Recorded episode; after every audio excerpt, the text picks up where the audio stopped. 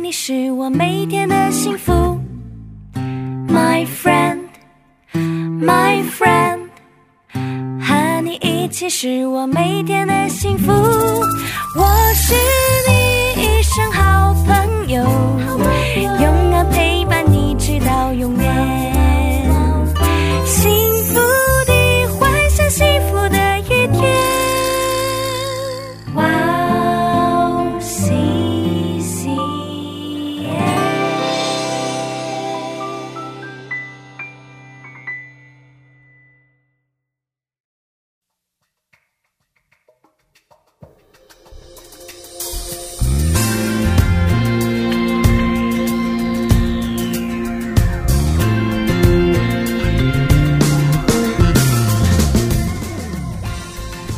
欢迎大家收听智慧之声，我是大家的好朋友 Gracie。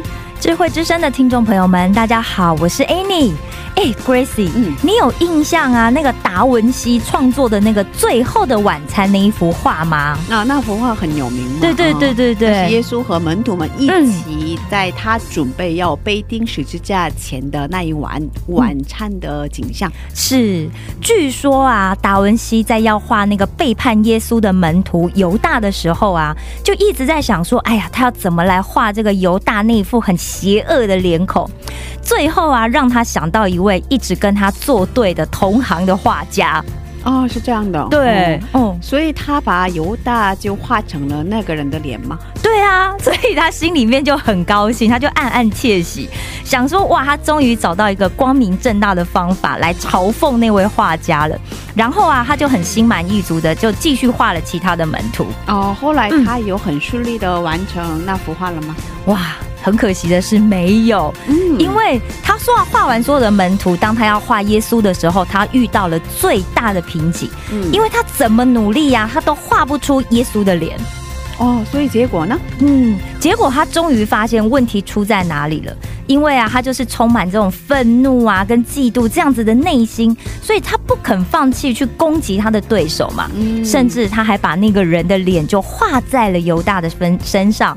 那这样子一个不饶恕人的人又怎么能够画出耶稣的形象呢？所以他马上就把这个犹大的脸给改了，然后诚心的饶恕了他的敌人。当他这样子做之后呢，他就顺利的画出了耶稣的脸了。哇，如果我们内心有苦毒不肯饶恕生命中伤害过我们的人的话，那我们就看不到耶稣的形象。是的，耶稣在马太福音6章14节里面说到， 你们饶恕人的过犯，你们的天父也必饶恕你们的过犯。 原谅伤害我们的人其实也许真的很难啊，但是却很值得我们这么做。因为当我们这样做的时候，我们的天父也会赦免我们曾经犯下的一切罪过。是的。 那就让我们在这里先听一首诗歌，然后再接着聊吧。好的，今天的第一首诗歌是由赞美之泉所演唱的《最大的福分》，我们待会见。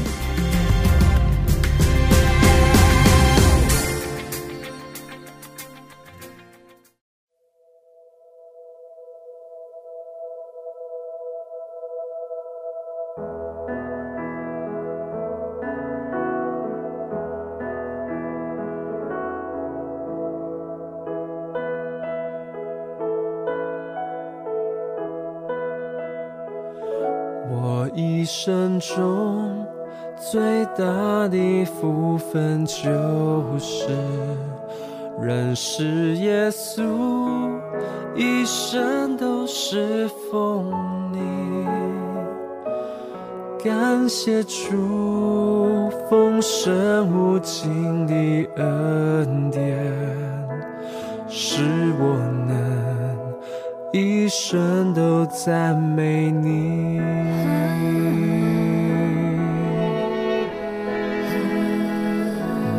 一生都赞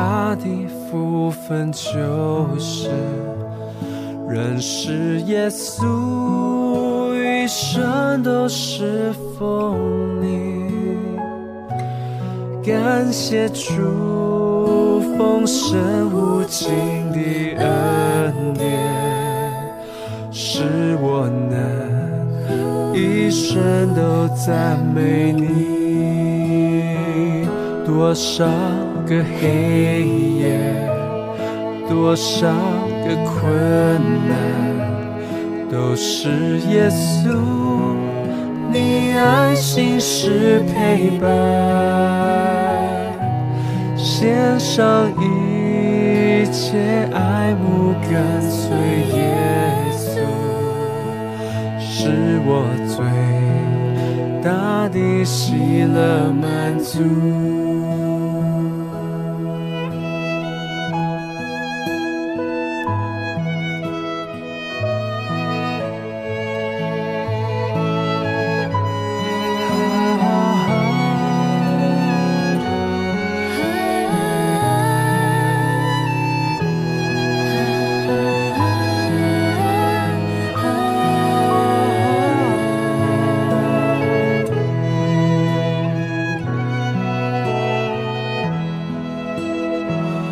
多少个黑夜，多少个困难，都是耶稣你爱心是陪伴。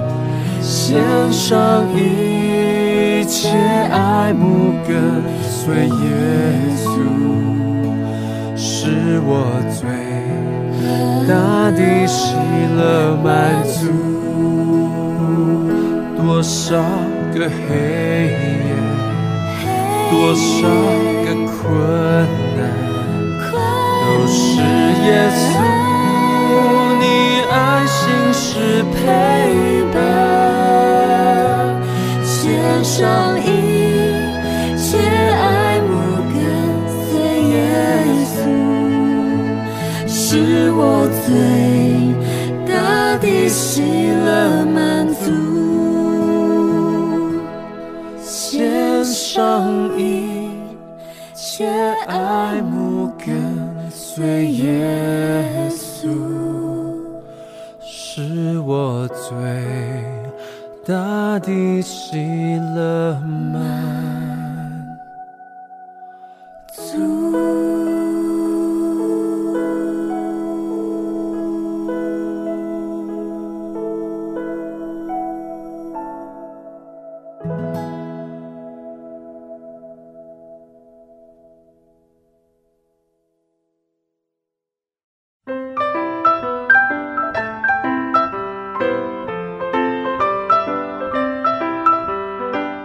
分享的时间，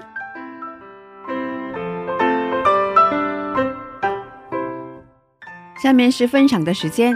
我们在这个时间邀请嘉宾一起分享他的信仰经历。是，你今天的嘉宾是哪一位呢？今天呢，我们的嘉宾是 Peter。 哇，Peter 弟兄呢，他是他们家的第一代基督徒。那他在信仰的道路上其实有很多的坎坷，因为毕竟是第一代嘛。对啊，但是呢他依旧非常坚定，而且他非常火热。刚我也跟他聊了一会，就觉得哇，他有非常多的抱负跟愿景。然后我们知道说 Peter 弟兄他的大学专业其实是学声乐的。哇，声乐。对，声乐原本是要做一位歌唱家的。对。但是他后来呢却到韩国来读了神学的硕士。那他现在呢是一位职场人。他今天会跟我们分享他是怎么信主的，然后信主之后又经历了什么事情，所以请大家敬请期待我们 Peter 弟兄的生命故事。对，很期待，很期待。对。那我们有请 Peter 弟兄出场吧。好的，欢迎 Peter 弟兄。大家好，两位好。你好。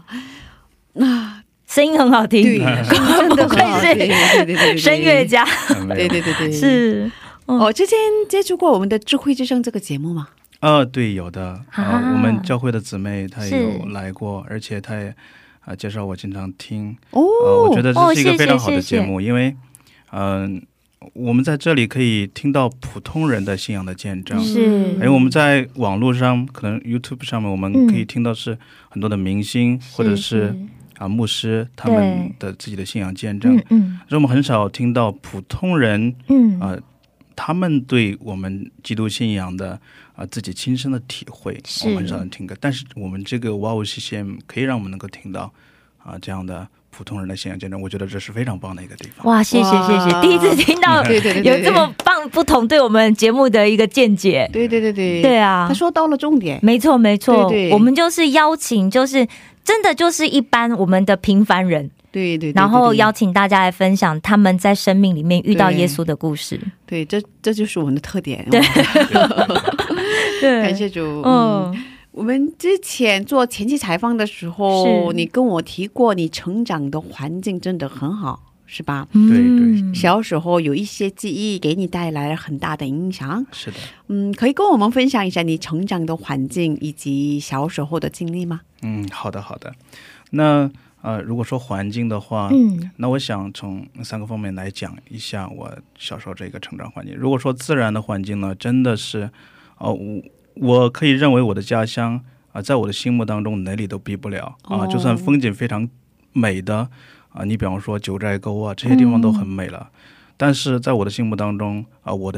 的故乡附近是最美的地方。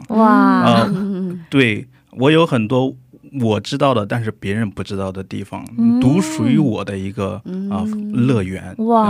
对，这是我最热爱我家乡的地方，这也是我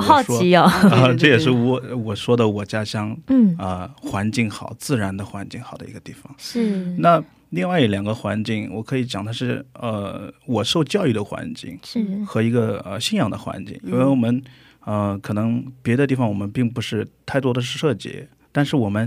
现在想要对他有一个分享的话，我想从这两方面，就是有一些展开。那教育的环境我相信我，因为我是80后嘛，对88年的，所以对跟我同差不多年龄的或者是弟兄姊妹或者是我们的慕道的朋友们，我们都会对自己的所受教育的那个环境有一个记忆。是啊，对，其实与好的这个记忆相比，我想 其实更多是痛苦的经历。对，因为我们求学途中竞争很大，对对对，这个竞争是非常激烈的。是，对，我在去年的时候我回家，我家乡的教会有一位姊妹，她的学习成绩非常非常好，对，在我们那个地方最好的高中就读，但是后来她高考之后呢，她没有考到自己心仪的学校，她就非常的沮丧，就是甚至一度抑郁。 哇，对，我就在想，其实上不是说我们没有好好的读书，我们努力非常努力，我们花尽了自己的心思，但是我们没有上到自己好的学校，这个不能说是原因在我们。其实上这个大环境和本身的教育资源，它也是一个制约我们能够受教育的 享受这个权利的一个制约的因素。对，那我们小的时候读书到现在吧，特别是在这一个非常竞争激烈的一个环境当中成长的话，就是压力非常大。对，所以从这一个教育的环境来看一下我小的时候虽然是有这么大的压力，但是 在我的青少年时期是非常非常快乐的。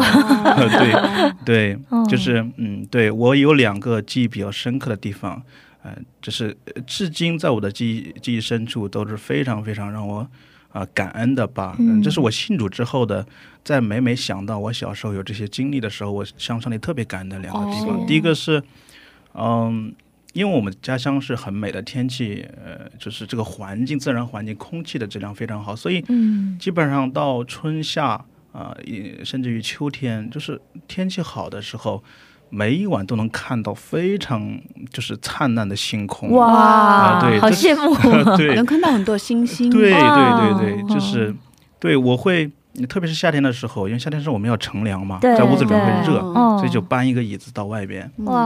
对，到外面蚊子会很多，但是我们有那个艾草，不知道大家知道不知道，我们会对把那个点燃，它那个烟就是一个自然而然的驱蚊的，对，而且那个香气非常好，我非常喜欢那个香味。对，就放一个艾草把放在就是放在脚边，就坐在那里就仰望星空。哇，好浪漫。对对对对，对，就是那个时候可能年纪小，对浪漫没有什么概念，但是就是知道啊，就是知道这个宇宙这个天是不是没有办法去形容的，我只能看它我只能就是目不转睛，就是有的时候痒到脖子酸，但是我还愿意看，就是偶尔的会有流星划过，就是觉得是非常神奇。然后那个星星一眨一眨的，后来你会知道那个星是它一直在发光，一直在发光，它发光很多个光年才能够递到你的眼睛当中，就是你会感觉到这是很神奇的事。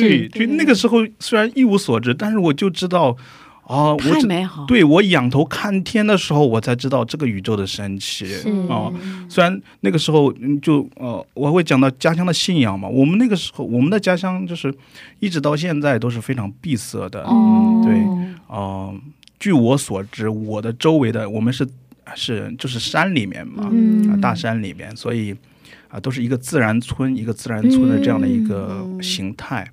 一个自然村不会有很多人，所以别人要找到我们那个地方都是不太容易的。哇、哦，真的！对，所以要进去也不太容易就对。对，所以传福音的这些或者是传道人或者是牧师们，他们想要去到我们的地方也是不太容易，就是、不容易的。所以一直到现在，就福音方面也是非常闭塞的。对，所以都是那个你可以讲它是泛神信仰，或者是。多神信仰，对片面的这个佛教信仰，对对对，就会去庙里面拜一下这样的，对，对，就是那时候看星空就会觉得，哦，难道这是我们所谓的那一个菩萨所造的吗？就是会有这样的一个看法。对，中国有这样的传说嘛？对对对，就会这样啊，女娲补天，对，对于造物实际上是不懂的，不认识这一位造物主的。对，这是第一点，就是。这方面的就是对宇宙的这一个这个极其浩瀚的极其浩瀚宇宙的一个好奇心，一个渴望吧，可以说对。第二点就是说，在我大概也是这个年纪的时候，跟伙伴们就是这个村子里边的伙伴们一起玩耍的时候，在某一天，那也是夏天，因为我们在屋外乘凉。有一个门楼，就是屋和屋中间有一个两边通透的一个环境。对，我们夏天的时候我们会在那乘凉对，我们就坐在一棵大树上面。那棵大树我至今记忆深刻，它是一个很大的一个杏树。杏树在某一次的这个暴雨的一个过程当中，它倒了。然后最后就自己倒掉了。哇！倒掉，然后这个主人就把他那个树丫全部砍掉，把那个大树干就搬在屋子里边，他想要出售，但这个出售之前他会有一个干燥的过程，对，就放在那里，我们就把它当椅子来做，然后就坐在上面就玩耍。就是我们在这个玩耍的过程当中突然我有一个想法，就是我跟那个朋友说，跟伙伴说，我说哎，你有没有想过我们是要死的？然后我们突然间，对，本来很欢乐的气氛，对，就是突然间有这样的一个想法，然后立马就说出来了。然后他也愣住了，就在那儿他说是好，他说是好，我说对好，我们现在很快乐，但是我们过完几十年，我们都要死的，那我们怎么办？那我们现在的快乐，我们现在的玩耍，我们现在上学，意义是什么？对，虽然是那一个想法，但是没有那个表达，表达是很欠缺的，就那个年纪来讲，就是没有表达，就是说，那我们以后该怎么办？就是这是我两个非常记忆深刻的地方。我现在来看，我想就是那句话，我在母腹当中，他早已拣选，对，在我们还没有遇到他之前，他会将这些放在我们的心里面，让我们去发现他创造的美，去发现去思想。死亡的意义在哪里？这是我非常特别特别的感恩也是我就是对上帝的一份就是发自内心的那个时代的小时记忆当中的一个渴慕的这样的一点分享。当时应该很小很小，对，青少年时期大概十几岁吧，就国中、初中高中这个阶段，对，还不到高中，到高中就不会有这些想法，到高中就没有什么想法，对，没有什么想法，太忙了，是吧？对对对对，一个是初中阶段，对，初中就是我觉得我的青春期大概是在初中，就比一般人晚一些，就晚熟。因为差不多啦，对对对对，在青春期在叛逆期当中不会去想这些事情，只会去想方设法就是怎么愉悦自己，怎么这种玩什么。对对对对，有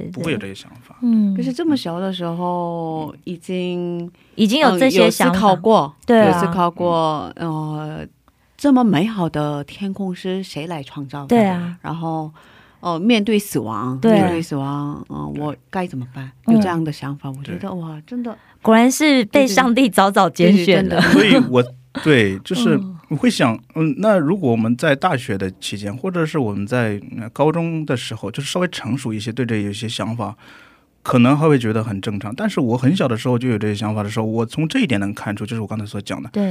神对是对我有计划的，而且我家里边的第一代基督徒，我后来我信主了之后，我看圣经上讲，就是信他的，他会祝福到千万代，就是这一个开始，我想就是在神的那里就是一个不在我这里不光在我这里是一个不寻常，在神那里 更是一个不寻常的，他做了这样的一个事情。对对对，是的，真的是不寻常的。对对对对对，哦，可是想象都觉得这个环境太美好。对啊，哇，哦，很特殊的一个环境之下，然后原本是一个很无忧无虑的年纪嘛，或者是说就 青春浪漫的年纪，但是却突然第一对是谁创造了这个世界，感兴趣，然后再下来就是死亡这个议题。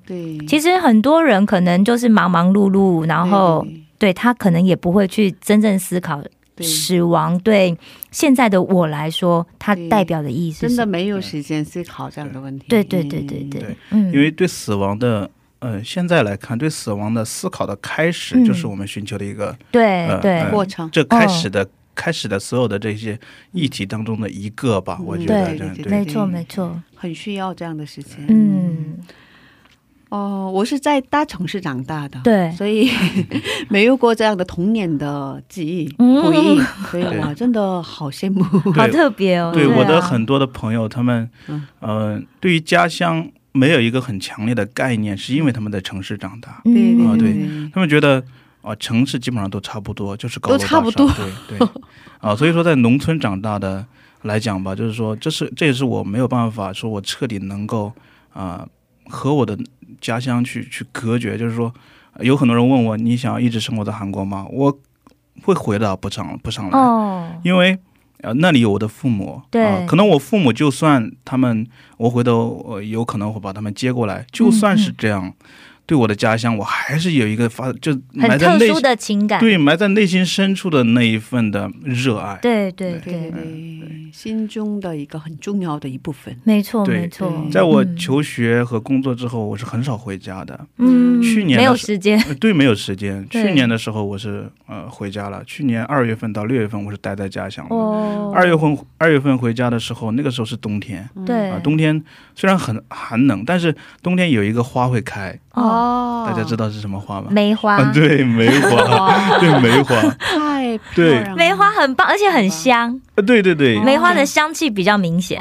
对，我就是我把那个花就是采一些放在我们家就是喝茶那个茶壶就不用的茶壶里面，我就插在那里边，然后在我的房间里面摆上，很美，它可以放很久。哎，对对对对， 香气会持续很久，对对对，摆在那里，摆在那里，然后我照了一张照片，然后我们家就是农村的家就是年久失修的嘛，但是我父母还愿意住在那里，所以就是很简陋的，但是我拍了一张照片，我拿到手里看很美吧，对，非常美，就是那种 就是很有古意的那种，对，现在这个建筑装修里面他们不还会故意把它弄成那个样子，做旧做古，对对对对。然后我看到这张照片我觉得很好就很好就发到朋友圈，我就写故乡是一种宁静， 也是一种热烈。哇，好诗意，好诗意，哇，真的好诗意。果然 Peter 弟兄读艺术的不一样。对对对对，这就是没有很有文学的感觉，对，很有美感。谢谢谢谢。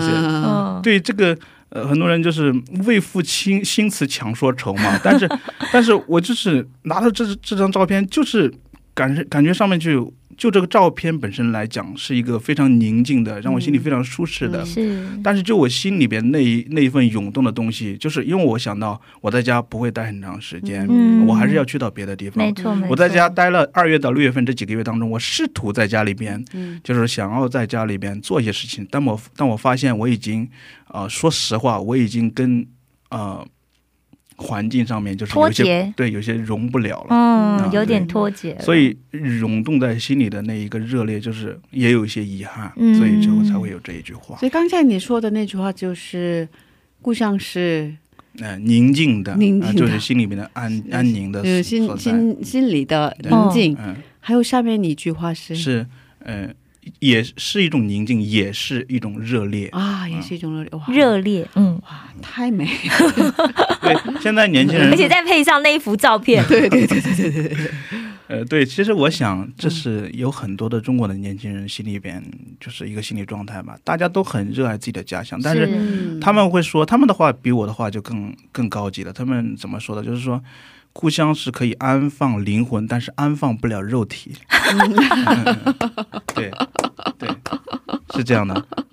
我想要好现实啊！是这样，对，很贴切实际嘛，对，确实没有办法安放肉体，所以肉体要在外面奔跑。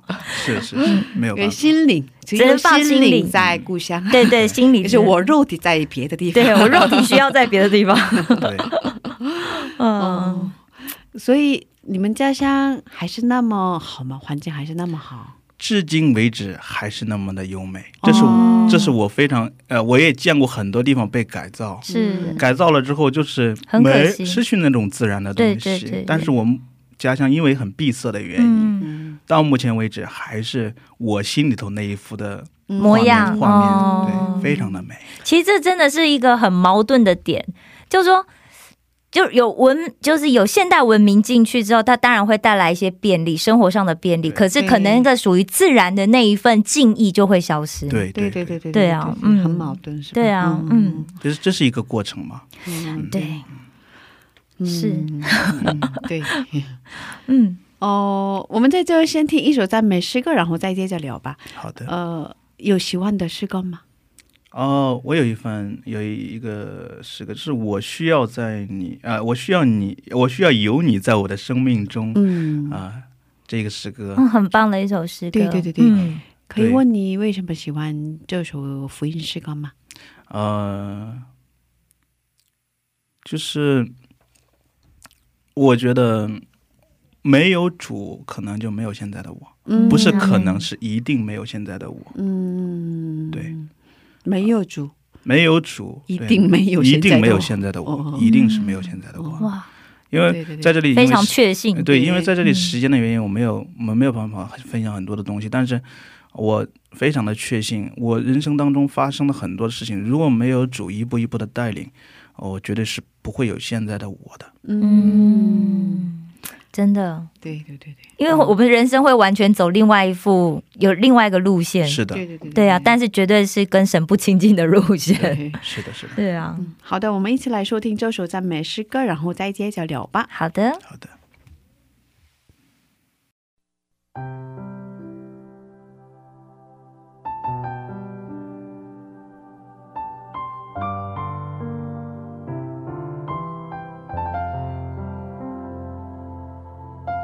主啊，唯有你鉴察我，唯有你认识我，我需要你在我的生命当中成为我的力量，成为我的引导。主，求你保守我的心，我的意念，使我能够遵行你旨意。我愿将你话语深藏在我心，走路上的光成为我脚前的灯。主，求你坚固我信心，我的力量，使我得以勇敢向前行。因我知道有时我仍会软弱，求你带领我是我不会再退缩，我需要有你在我生命中，好让我一生能学你的样式，使我能成为你所喜悦的儿女，使我的生命能够彰显你。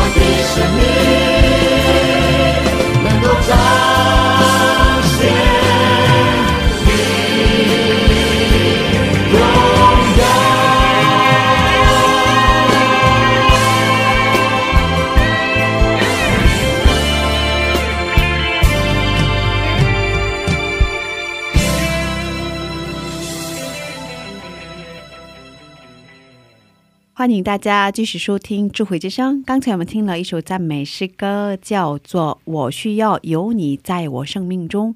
今天我们邀请到了 Peter 弟兄一起分享他的故事。那我们在这里分享一下你亲身经历上帝的事情吧，你是怎么信主的？好的，那我真正的接触信仰是在我大学的 期间，对，我是08年 入学的吧，对，08届， 然后入学了嘛，就是大家都知道，就是在高中的时候是非常压抑的，所以进了大学就想放松放松。这个放松呢，因为人对自己自制力上面都是不太好的，特别是我就自制力不太好，所以一放松可能就是一两年的时间。对对，专业课上面，然后稍微下点功夫，那其余的时间就是在宿舍里边就是玩呀，或者和同学到处乱跑呀。我记得当时那个时候就 刚开始玩这个实心玩这个电脑游戏，对，就是那种枪战型的那种游戏。那当然作为我呢，大家玩我也跟着玩，对，我也跟着玩，是不是熬夜玩？熬夜的话，对，也会有，但是更多的是在课余的时间玩，对，是课余时间玩。但是这个是很浪费时间的嘛。对，那有一天呢，我正在玩游戏， 然后对面宿舍的也是我们班的是弟兄，我后来知道是弟兄，然后他就过来，他说 Peter 说你这个把这个电脑的显示器你拿过来，你看后面是什么东西。我也没有拿过来，我就歪着头去看了一下，我说没有什么呀，什么都没有，他说你再看一下，我说就是什么都没有，就是一面墙壁。他说对呀，那就是一面墙壁，他说你在干什么， 我说我在玩游戏，他说你不是在玩游戏，你是在面壁。但是我就震惊了，就是我说是哈，我说我是在对着一面墙壁，在打发我的时间，在耗费我的生命。从那个之后我就开始不玩游戏了。哇，他是一个好朋友。对，是一个好朋友。我觉得他也很厉害。对啊，他觉得你也很厉害。他很简短的一句话。对，就是就是在通的人嘛，就是说在通的人他认为那句话可以引起来我的思考。当然我们是一个班的嘛，就是在 我们会聊很多天，会说很多话，但是这些话当中我认为就是对我就是让我一瞬间就是说产生思考的是这一句话。对，他说你其实在面壁，这是引发我的思考。后来他就告诉我，他说我们有一个聚会，你要不要去参加？我说是什么聚会？他说 就是一般的就是他没有告诉我，他可能怕我不愿意去。他说那个老师讲得很好，他说对我们的这个生活的指导或者是各个方面都有好处。我说那反正我也没什么事情，我跟你去吧。那是我第一次参加团契，第一次参加团契。那个团契被我教的就是不打脸大家懂，对，讲乱一无春水，对对对对对，就是这样的。那我去完之后，那传道人在讲，我就在底下小声的就反驳他，其实现在想来想来是非常的愚蠢，愚蠢非常的幼稚的，是那个时候就是无知的人是最最最胆大的，无知的人是最无惧的无畏的。所以说我就拿我脑袋里边的就是所谓的一些关于信仰的东西，我就反驳他。 我说我们要信自己本土的宗教，我们要信道教，我们要信佛教啊。对，我就是这么的跟他们反驳。当然他们都非常有爱心的啊，非常的就是耐心的解答我的问题啊，就是说我们这个道教是什么，佛教是什么啊。当然他们的解答对我来说是非常的清非常的就是非常的清的，就是不能说服我的。但是我 印象深刻的是有一个弟兄，他一直没有反驳我，也没有跟我讲话，他就是坐在那一动不能低着头看圣经。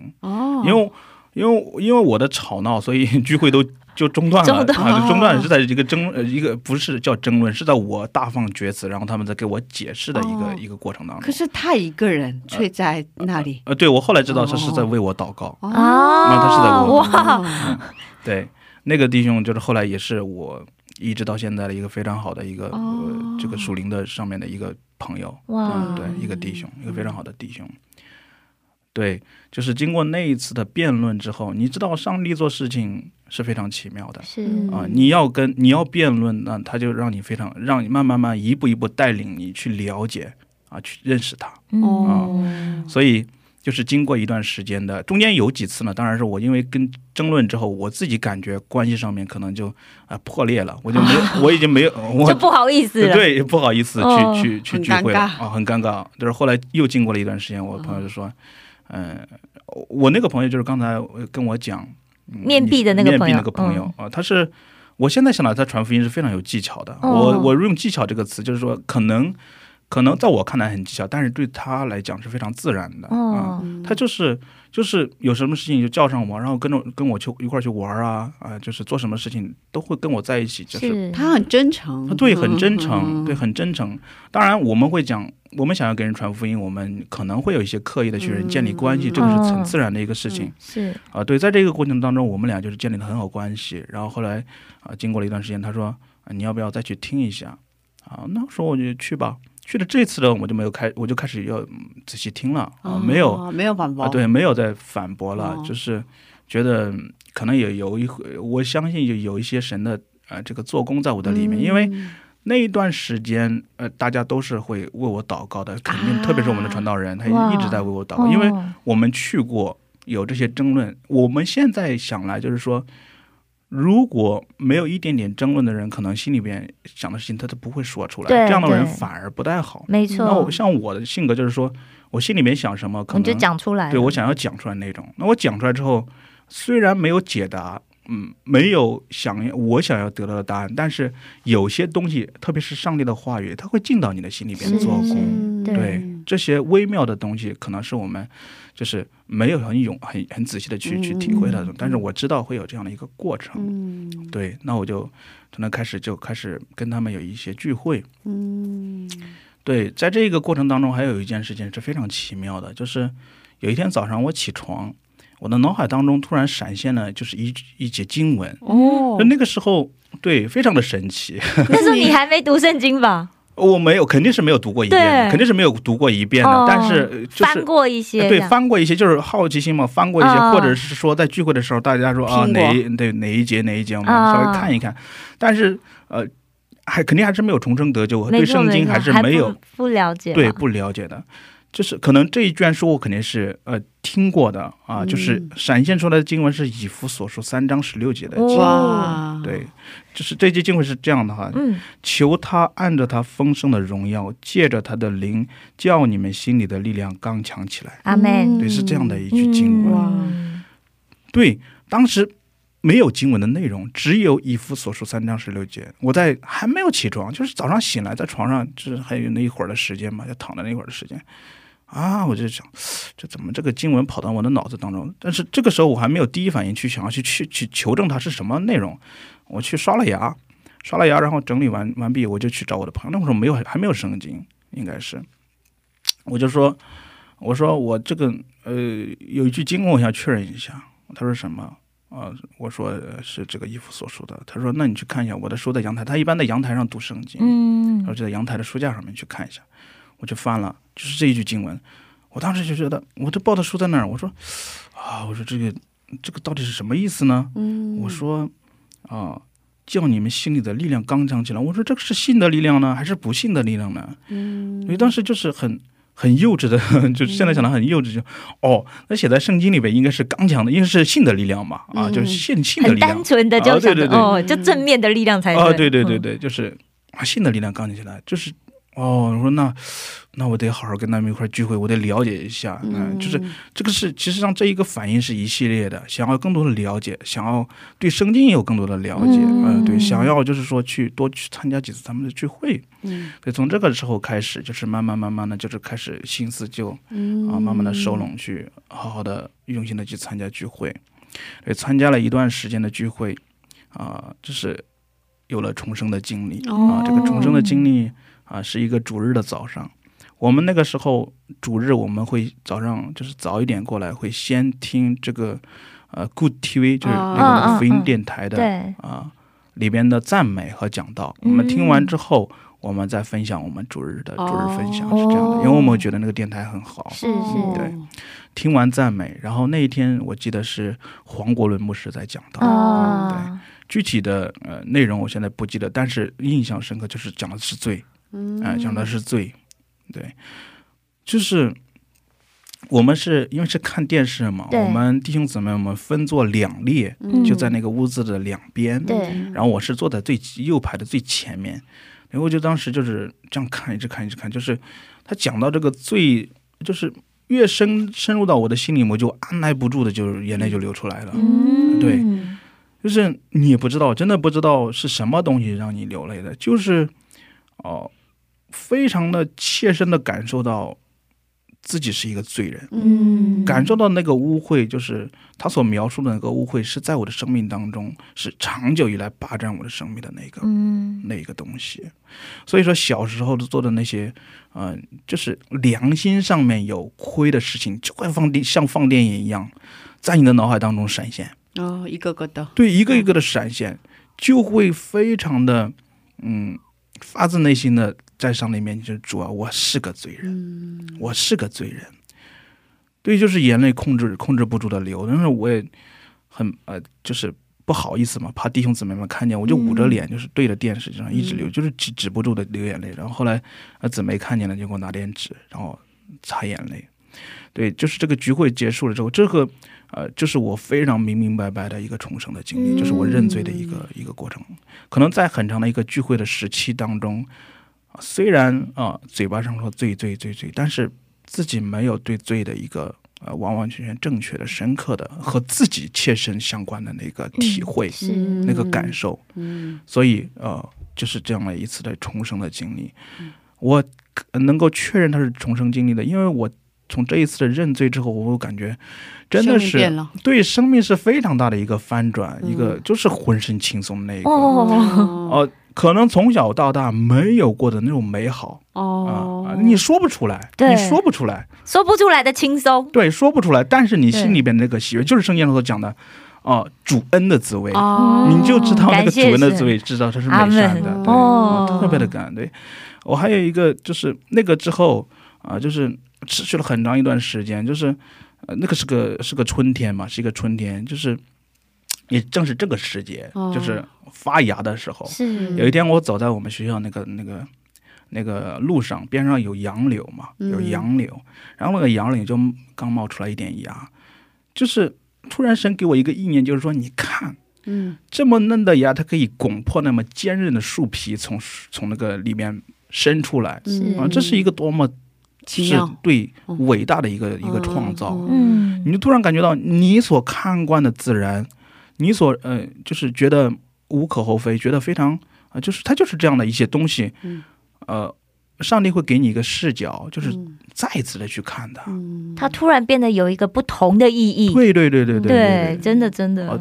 对，这个是我重生经历很长一段时间的这样的神 就是那么的亲近，亲自的一个带领，就是那个吃奶的婴孩那样的一个过程。对，这是我信主的一个经历吧。好棒，真的很特别哦，是吧？其实原本是一个 我们早就已经看了很多年很熟悉的环境，可是当我们重生之后 一切都变得不一样。对对对，对啊，一切都变得不一样。嗯，可是我觉得很 很感谢的部分是朋友跟他说你在面壁，对，然后他马上觉悟，对，他就改变了嘛，那就而且他马上就不完了，对，然后他不拒绝，没有拒绝，然后跟他去了参加聚会嘛，我觉得这个也很神奇啊。没错没错，觉得圣灵的做工。对，因为那是非常不容易，因为 那一年是09年，也就是说入学大概2年了，我还在那样的一个状况当中。所以说这个习惯的养成非常容易嘛，习惯的改变是非常不容易。没错没错，对，我想就是我刚才所讲的，我们有很多的交流，但是这些交流都不能让我改变，就是他这样的一句话就是非常就是我想我刚才所讲的，我们有很多的交流，但是这些交流都不能让我改变，就是他这样的一句话就是习惯的养成非常容易嘛，习惯的改变是非常不容易。没错没错，对，我想就是我刚才所讲的，我们有很多的交流，但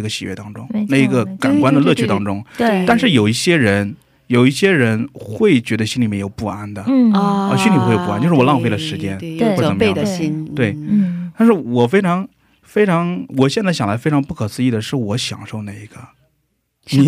我享受。所以说如果说我没有他那样的一句话，没有一个醒悟的话，我可能就一直享受下去了，可能大学4年的时间就荒废了，荒废了，就是对。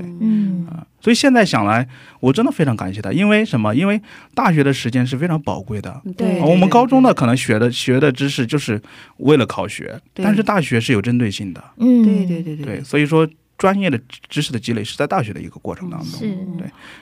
对，然后果然信主的弟兄是真的不一样，我们都以为大学生都 不这样的嘛。对啊对啊，好像大学生都这样嘛，是吧？都这么以为嘛。对，这个其实也是浪费了时间之后的一个领悟。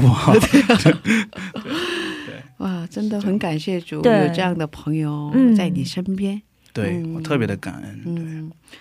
啊，其实还有很多故事还没分享。对，主要是他来到韩国之后的发生的这些事。对对对。哦，然后 也最近在经历的很多恩典，是吧？是这样的话题呢，我们下周再再聊吧。是的是的，下个礼拜。嗯，今天谢谢我们的 Peter 弟兄，谢谢你，谢谢，下周见，下周见吧，再见，再见。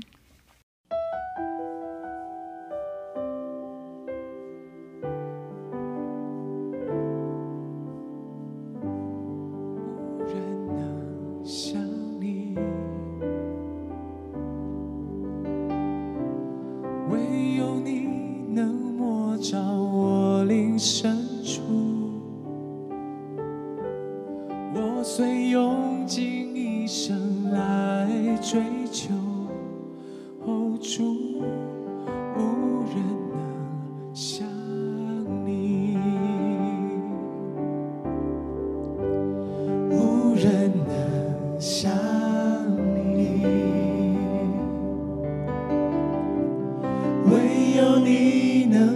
摸着我灵深处，我虽用尽一生来追求，哦主，无人能像你。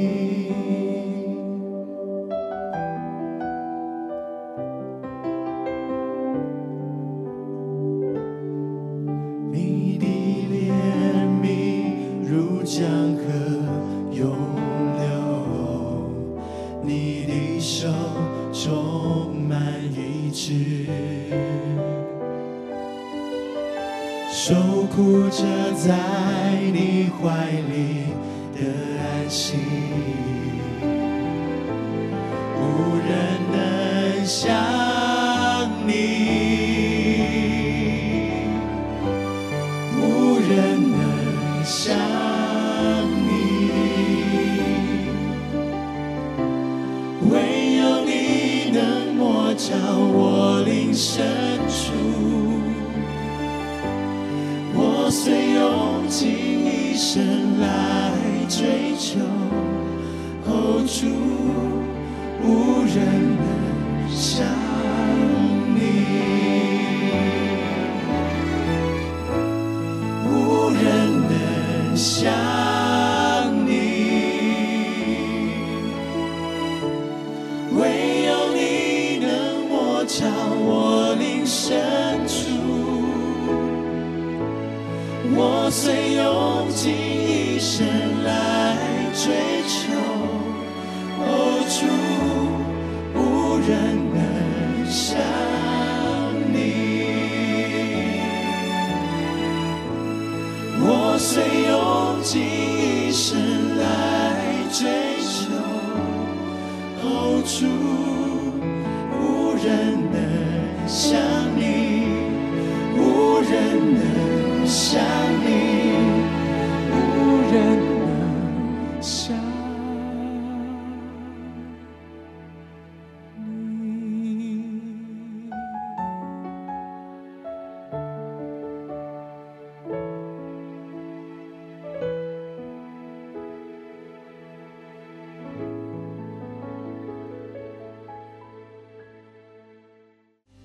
当大海翻腾。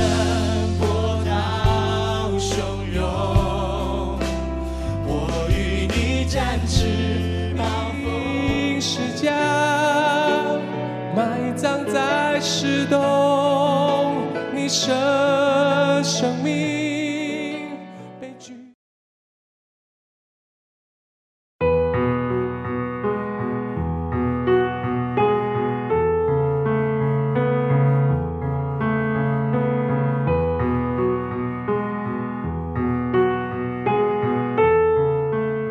哎，你今天 Peter 弟兄的见证真的很感动。对啊。他谈到了很多就是在他的生命里面很特殊的一些经历，对对对，有些人可能一下就过去了，他就没有多想，可是 Peter 弟兄他却真的就是他就开始去想这个问题，对对对对，为什么会这样子，对对啊，特别是小时候他还没认识主的时候，上帝已经拣选了他，对，已经拣选了他，让他开始好奇， 对， 对，已经在他的生命里动工，没错没错。所以如果现在正在听节目的你还没有开始真正认识上帝的话，请你去回想一下，对，是不是在你的生命过程当中你也曾经对这一些感到好奇，对，那就代表上帝已经在你的生命里动工了，对，我们虽然还不认识主，但是上帝已经在我们的生命里，对，有一位听众是给我们留了言，是他叫他名字叫每日成长，哇，好棒的名字，他听了智慧之声约翰的见证之后是给我们留了言